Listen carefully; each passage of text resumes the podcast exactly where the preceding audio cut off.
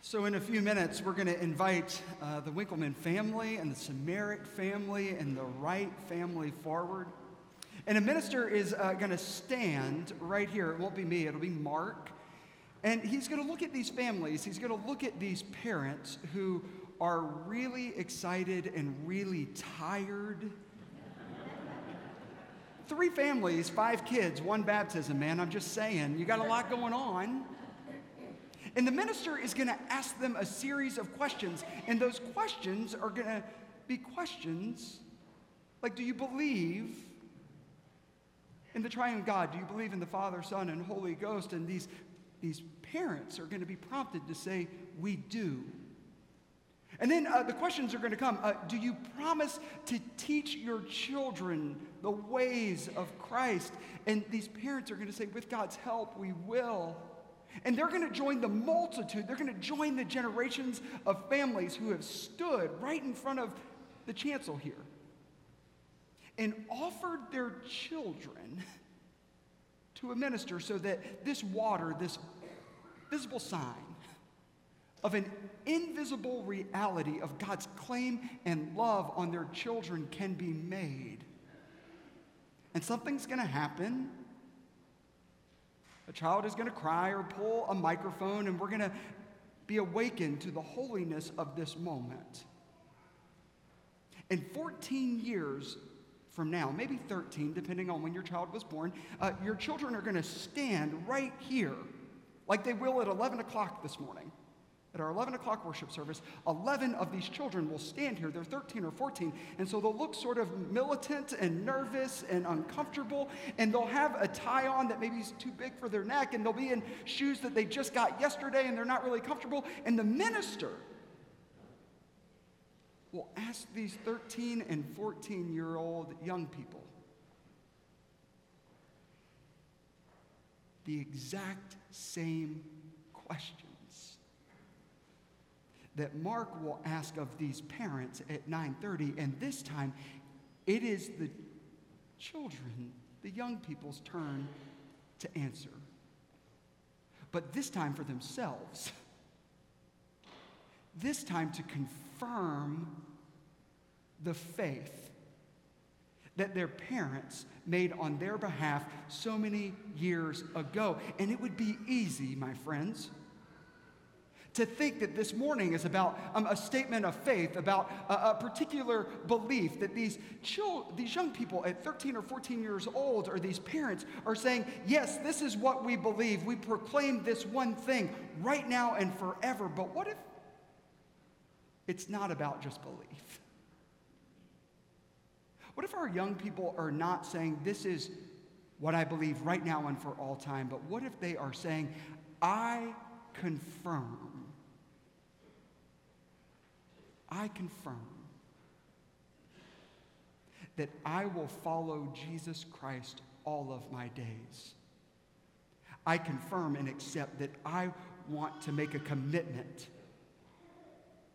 to following the Jesus way my whole life. It seems to me Jesus spends a lot of time asking people to follow him and not a lot of time asking people to believe in him. If you look in all the Gospels, uh, Jesus asked people to believe in him like three times. One of those times you'll see to, today at the football game, there will be a sign, John 3:16. Jesus asked people to follow him. Do you know how many times in the gospel? 22. 22 times Jesus asked people to follow him. And it seems in every one of those instances, uh, belief is not a prerequisite. Jesus doesn't say, believe in me and then I'll show you the secret path. No. Jesus invites people to follow him from the beginning. I want us, um, to, I want us to grab our Pew Bibles. There's a Bible, it should be right underneath you. And baptism families, I know this might be a pain, you know, just follow along. But other families, if you could pull out the blue book, it's the Bible right in front of you. We're going to turn um, to the 21st chapter of the Gospel of John. I want to show you this in action. And we're going to do something a little different in our sermon. And we're going to do something a little different right now. We're going to go line by line because there's some things that I want you to see and make sure we're all aware of. This is what we need to know Jesus has been crucified, he has died, he has been resurrected, and he has come back, and he's now with the disciples. He's come to them and they're eating fish on a beach. They're having brunch. And this is what we need to remember Peter, his dad was John. Uh, they were in the fishing business. For like three generations, they had a fishing boat, and the business grew a little bit. And so when uh, Jesus first calls Peter in the Gospels, uh, Peter literally has to walk away from the family business. And Jesus uh, has died and he's gone back to the family business. And this is really important because uh, you're going to hear Jesus ask him a really important question. Listen uh, to this story because I believe the story has uh, the ability and the power to change our lives and our world. When they had finished breakfast, Jesus said to Simon Peter, Simon, son of John, do you love me more than these? He's uh, talking about the fish. Simon, son of John, do you love me more than this old way of life? From, do you love me more than the security of the family business that you will inherit? Do you love me more than this giant catch of fish that you could sell at the market and make really good money on? And Jesus uses a particular term for the word love here. Simon, son of John, do you agape? That's the Greek. Do you agape me?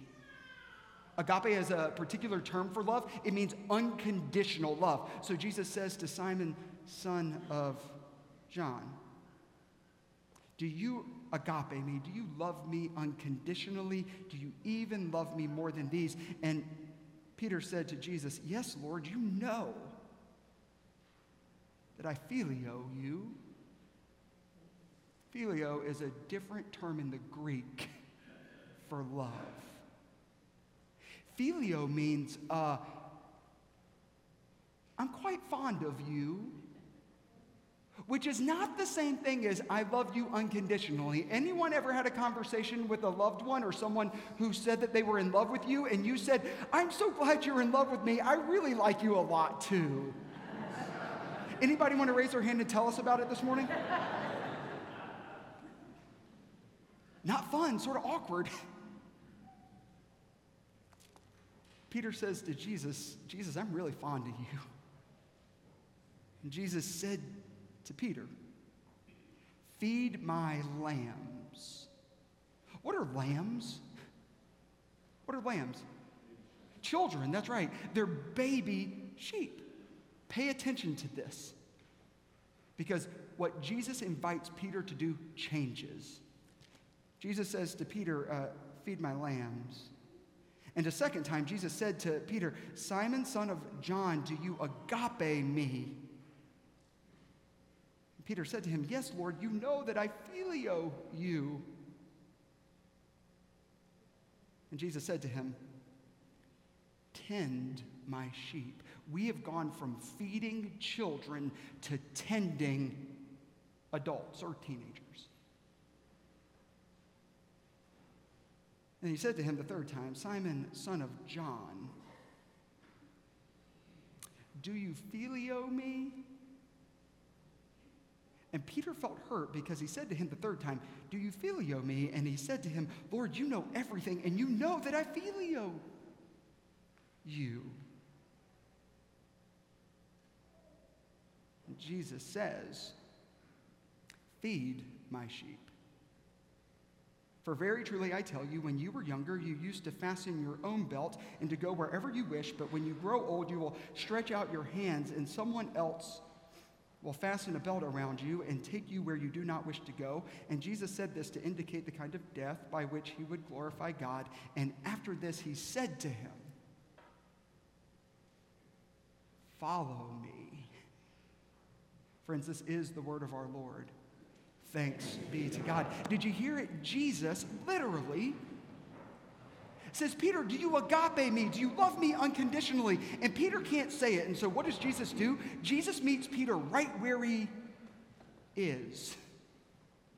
And he says, Peter, if you can't love me unconditionally, like if you feel like that is not a way or a call or a life that you can live up to, I'm going to meet you where you are and I'm going to walk alongside of you. Did you know how did you notice how when Peter responds to Jesus, "Lord, I don't believe I can love you unconditionally," Jesus does not end the conversation, cut bait and run?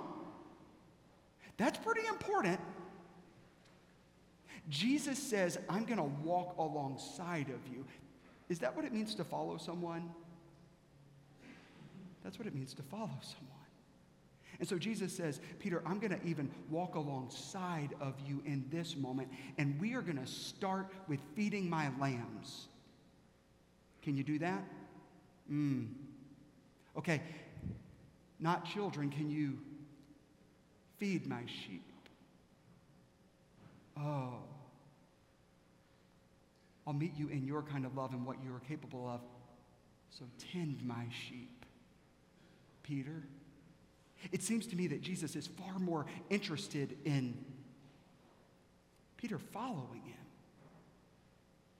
than he is Peter believing in him. And I got to tell you, if I'm Jesus, and let's just all be really clear about this, I'm thankful I'm not Jesus either. I know that you're thankful I'm not Jesus. But if I'm Jesus, I come back and I say to Peter, Peter, uh, remember that thing about you denying me three times? Thanks a lot for that, pal.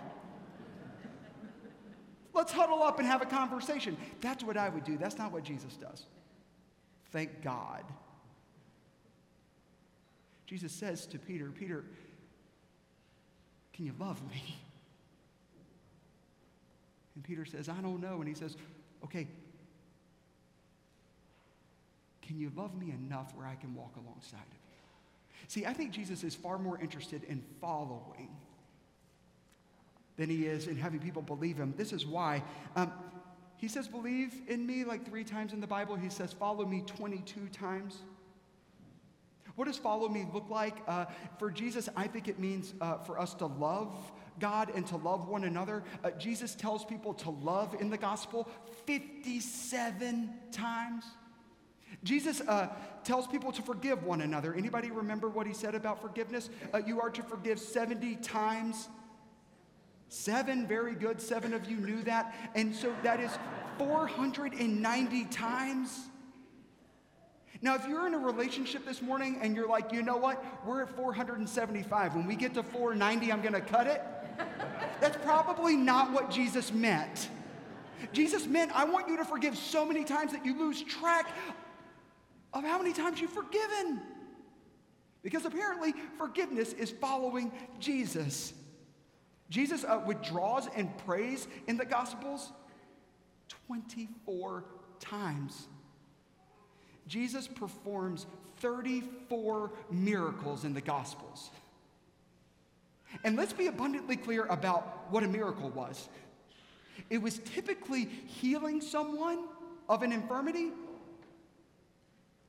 or feeding someone. Jesus was concerned with people's well being, both physically and spiritually. That's why Jesus uh, spends so, many time, uh, so, so much time telling stories. Jesus tells 40 parables throughout the Gospels. Parables are stories meant to highlight what Jesus' point actually is. Jesus didn't come and say, you know what, those 10 commandments, I'm going to uh, give you 40. Write these down, remember them, recite them, and then stand up here when you're 14 and spit them back to us. No, Jesus said, I'm going to give you 40 stories about life and what it means to be a person of faith, and I'm going to highlight what faithfulness looks like. 11 of those 40 parables, do you know what Jesus talks about? Money.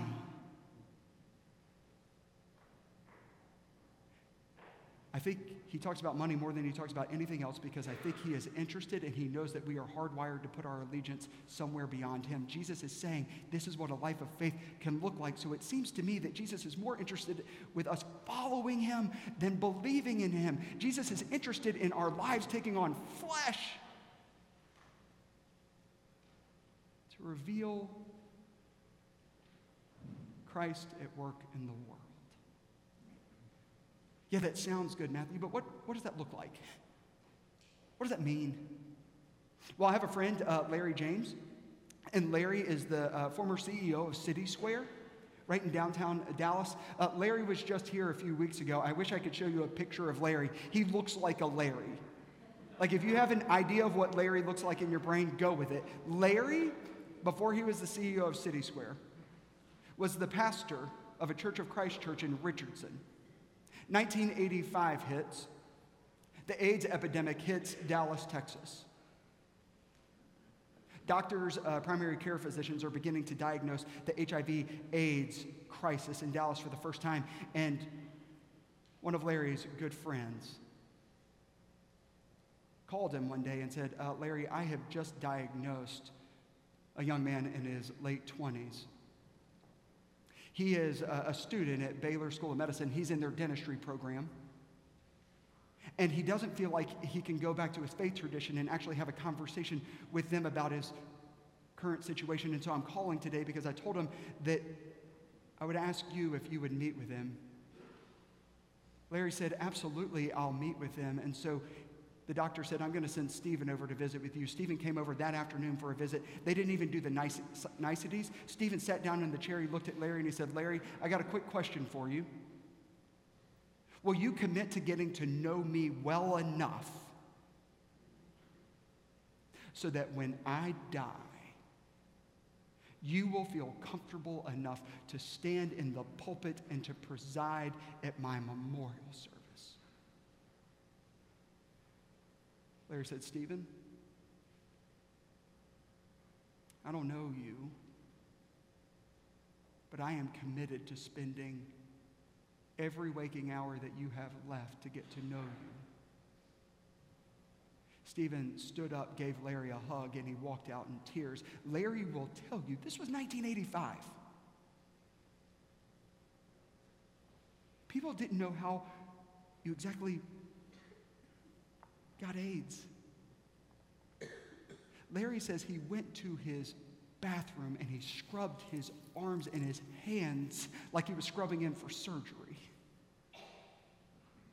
And the next week, Stephen showed up to meet with Larry in his office. And they met every single week for nine weeks in a row. And then on the 10th week, Larry got a phone call one evening. Stephen was in the final phases of his transition from this life to the next. And Larry went to his apartment and went into his bedroom. Stephen's breathing was very labored. And he prayed with Stephen, and he hugged him. And the very next week, that church in Richardson, Larry stood in the pulpit and officiated Stephen's funeral. Stephen was the first of many young people that that church hosted memorial services for in the years to come. Their board had to make a decision were we going to be the church that welcomed these people in? And are we going to stand with them and claim them as God's own as well? Those were interesting board meetings. People didn't always agree. But they showed up and they debated. And my friends, healthy debate is really good because it allows us to arrive at places that we could never arrive at on our own. And so a few years later, when the church had decided to open a preschool, someone at one of those board meetings said, I know that we've been doing these memorial services, but quick question uh, will we admit and welcome a student if that child has HIV, AIDS? Someone said, I don't know. It's one thing to do a memorial service, it's another thing to welcome those children in among our children and to, among this preschool. What kind of reputation are we going to have? They got back into a healthy debate. And they decided yes, if a child has HIV AIDS, we will welcome them into our preschool.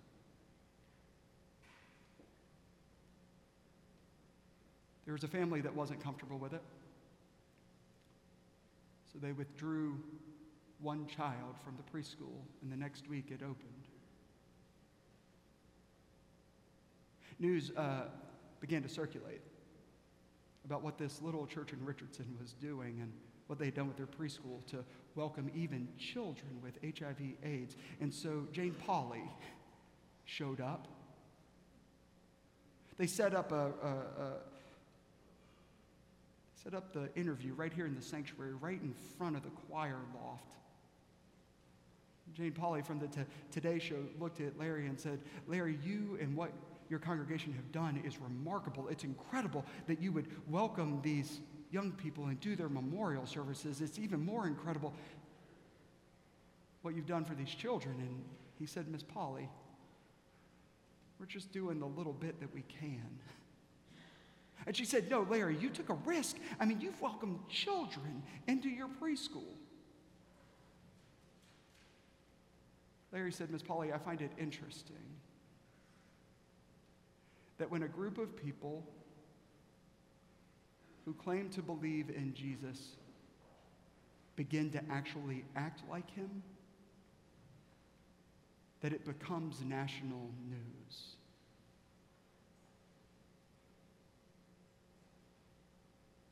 Miss Pauley, I find it interesting that when a group of people who believe in Jesus begin to actually act like him, that it becomes national news.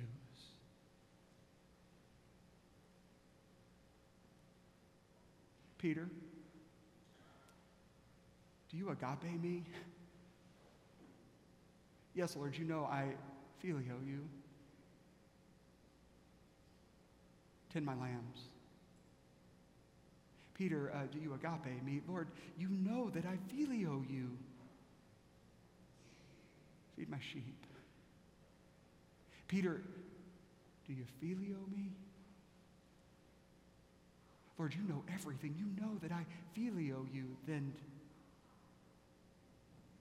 feed my sheep.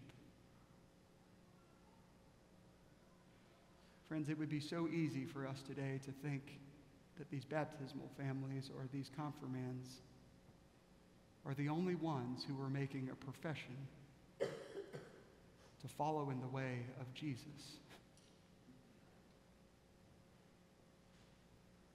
But they do not stand alone, for we stand with them. That is the invitation to us as well. And Jesus is far more interested in you following him than he is with anything else. Let us pray.